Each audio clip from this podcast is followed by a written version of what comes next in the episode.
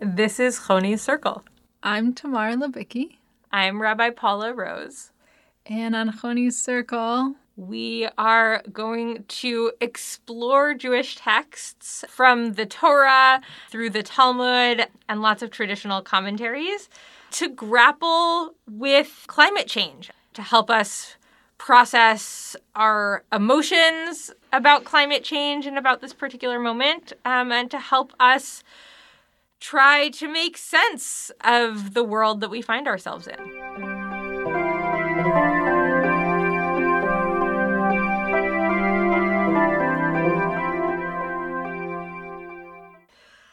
We are going to learn today another story about our friend Choni. And uh, the story begins, as many stories in the Talmud do, with actually a question about a particular verse from the Tanakh, um, in this case, a verse from Psalms. And I should say this story comes from Masechet Ta'anit, Tractate Ta'anit, dealing with lots of stories and questions about responding to drought in particular. Though this story is itself not actually about drought, but does center a little bit on planting and questions of, of sustainability. Rabbi Yochanan said about Choni, all the days of that righteous man, he was distressed, that is Choni, he was distressed over the meaning of this verse. Shir Hama'alot Beshuv Adonai et Shivat Zion Hayinu Kecholmim. A song of ascents. When the Lord brought back those who returned to Zion, we were like dreamers. That's a quote from Psalms, perhaps best known actually because we use it to introduce Birkat Hamazon, the blessing after meals, on Shabbat and holidays.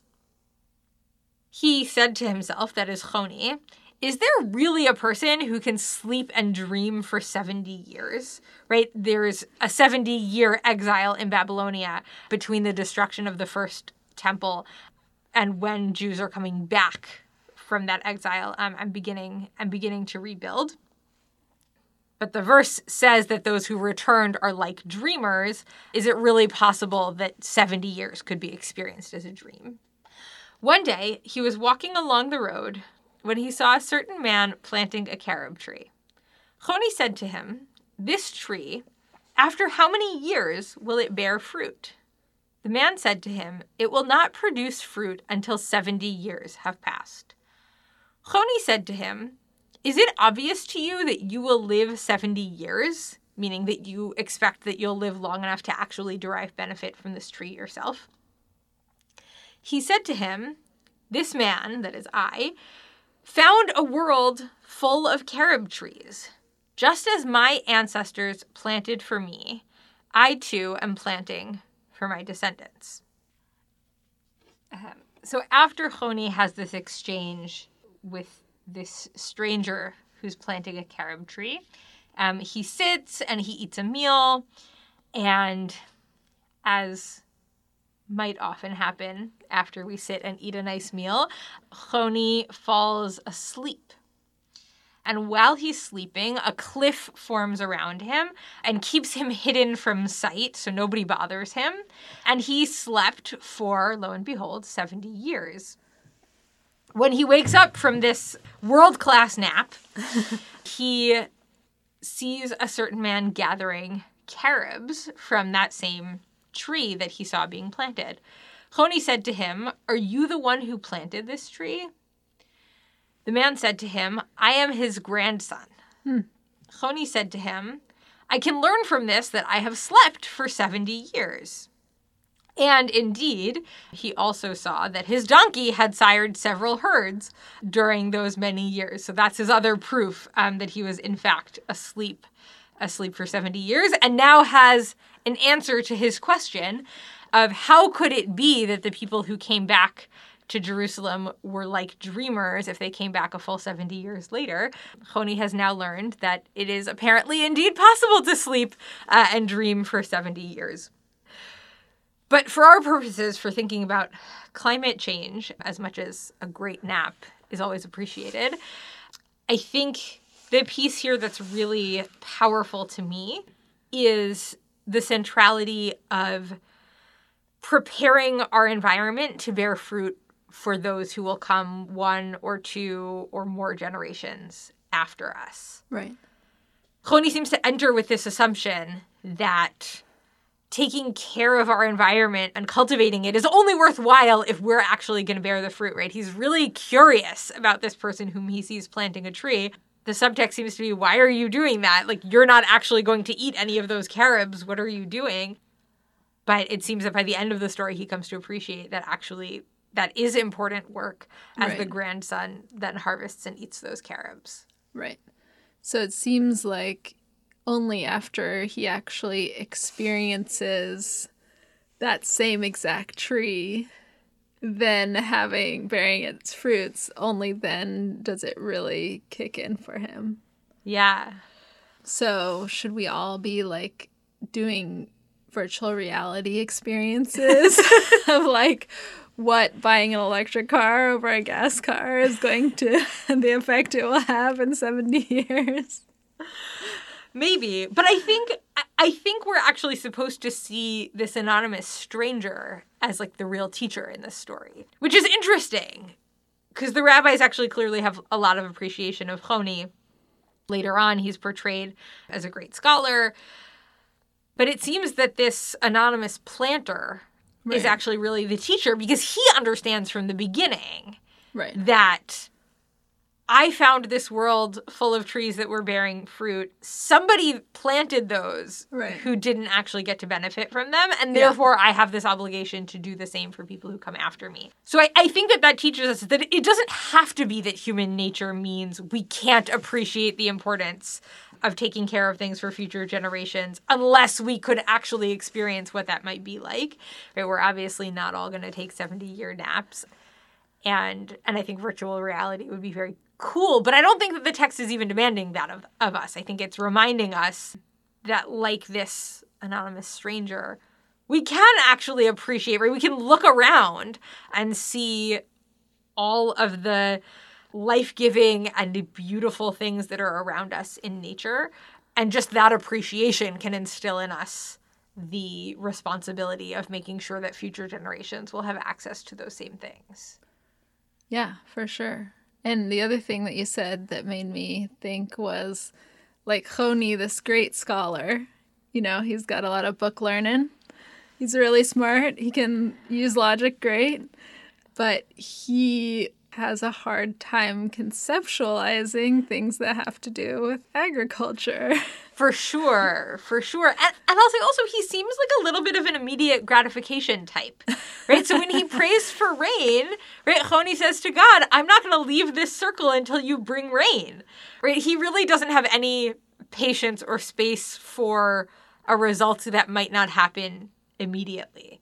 And so, even for all of his book learning, it also seems like maybe he's not the most patient um, and doesn't quite have the appreciation of the fact that some things take time. Right.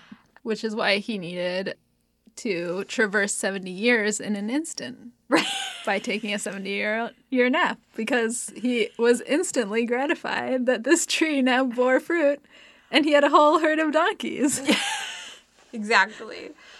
Well, I think it maybe makes for a better story too, because a story that that transcends seventy years uh, without a seventy-year nap would be a pretty lengthy story. right, exactly. Yeah, so in an interesting way, we're like asked to see ourselves as both Choni and the guy planting a carob tree. Like we actually have both sides of human nature within us, both instincts are at play. Like we actually can understand and appreciate long term things. Like you said, if you just go outside and look at a huge tree, you know it took decades to grow that big.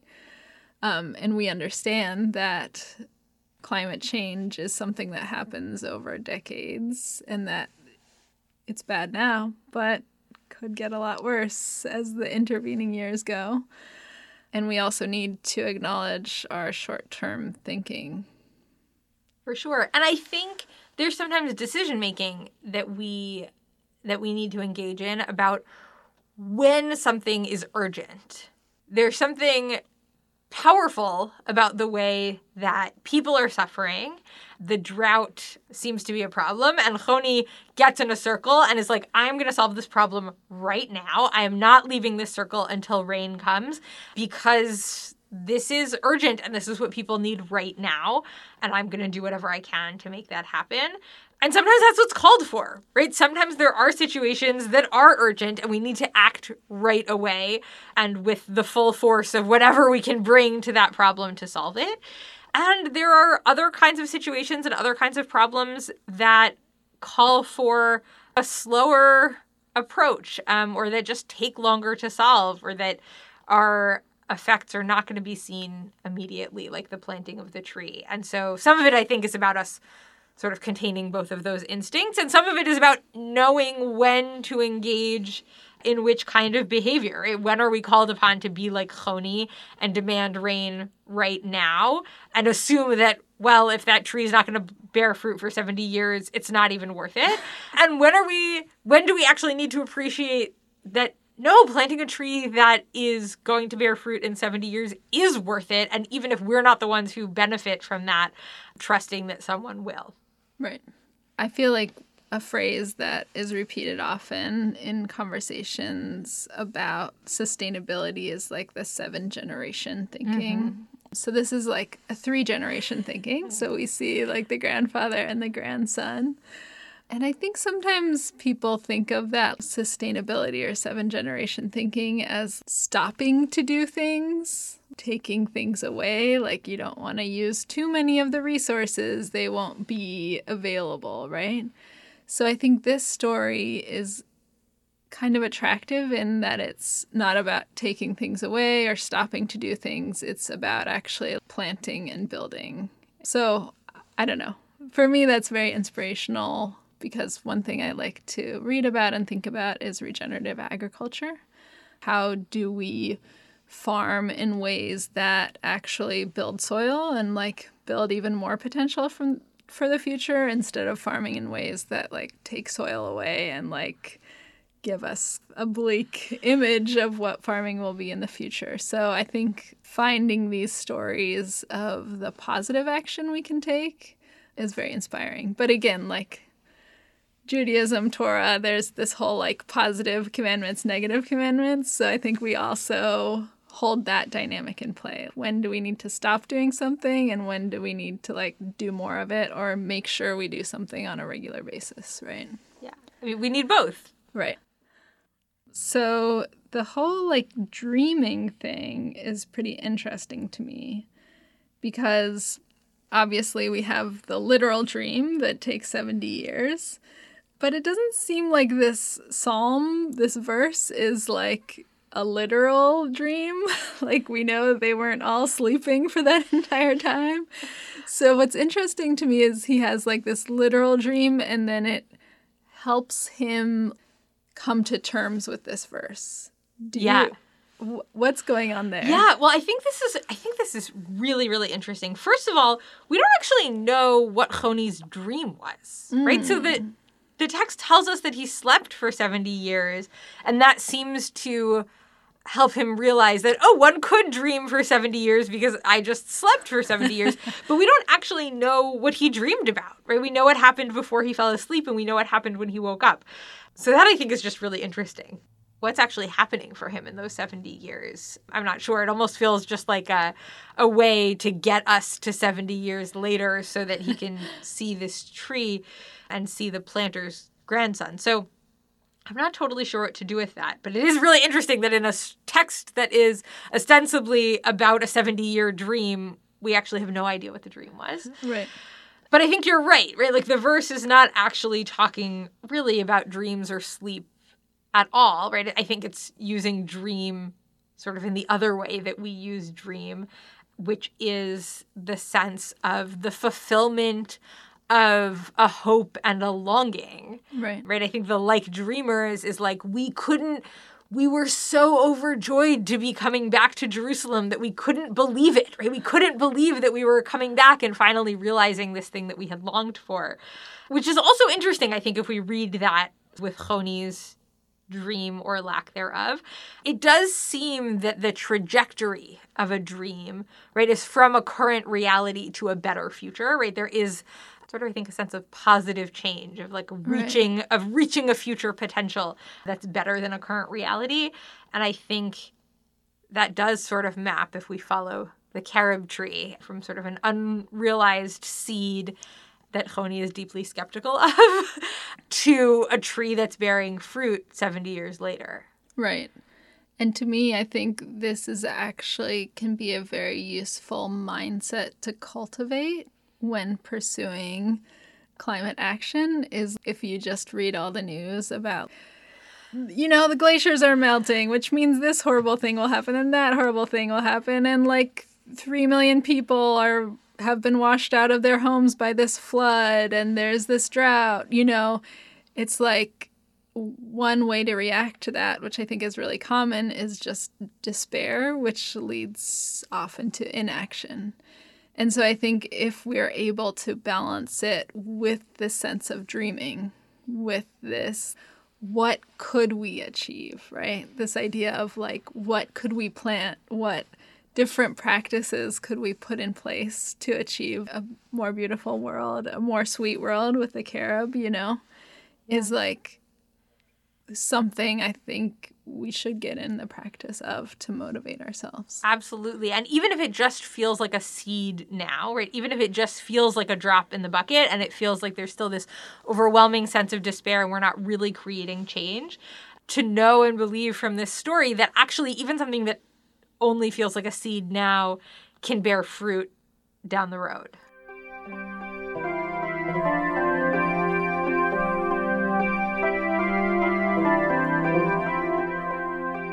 I'm Rabbi Paula Rose, the Associate Rabbi of Congregation Beth Shalom in Seattle.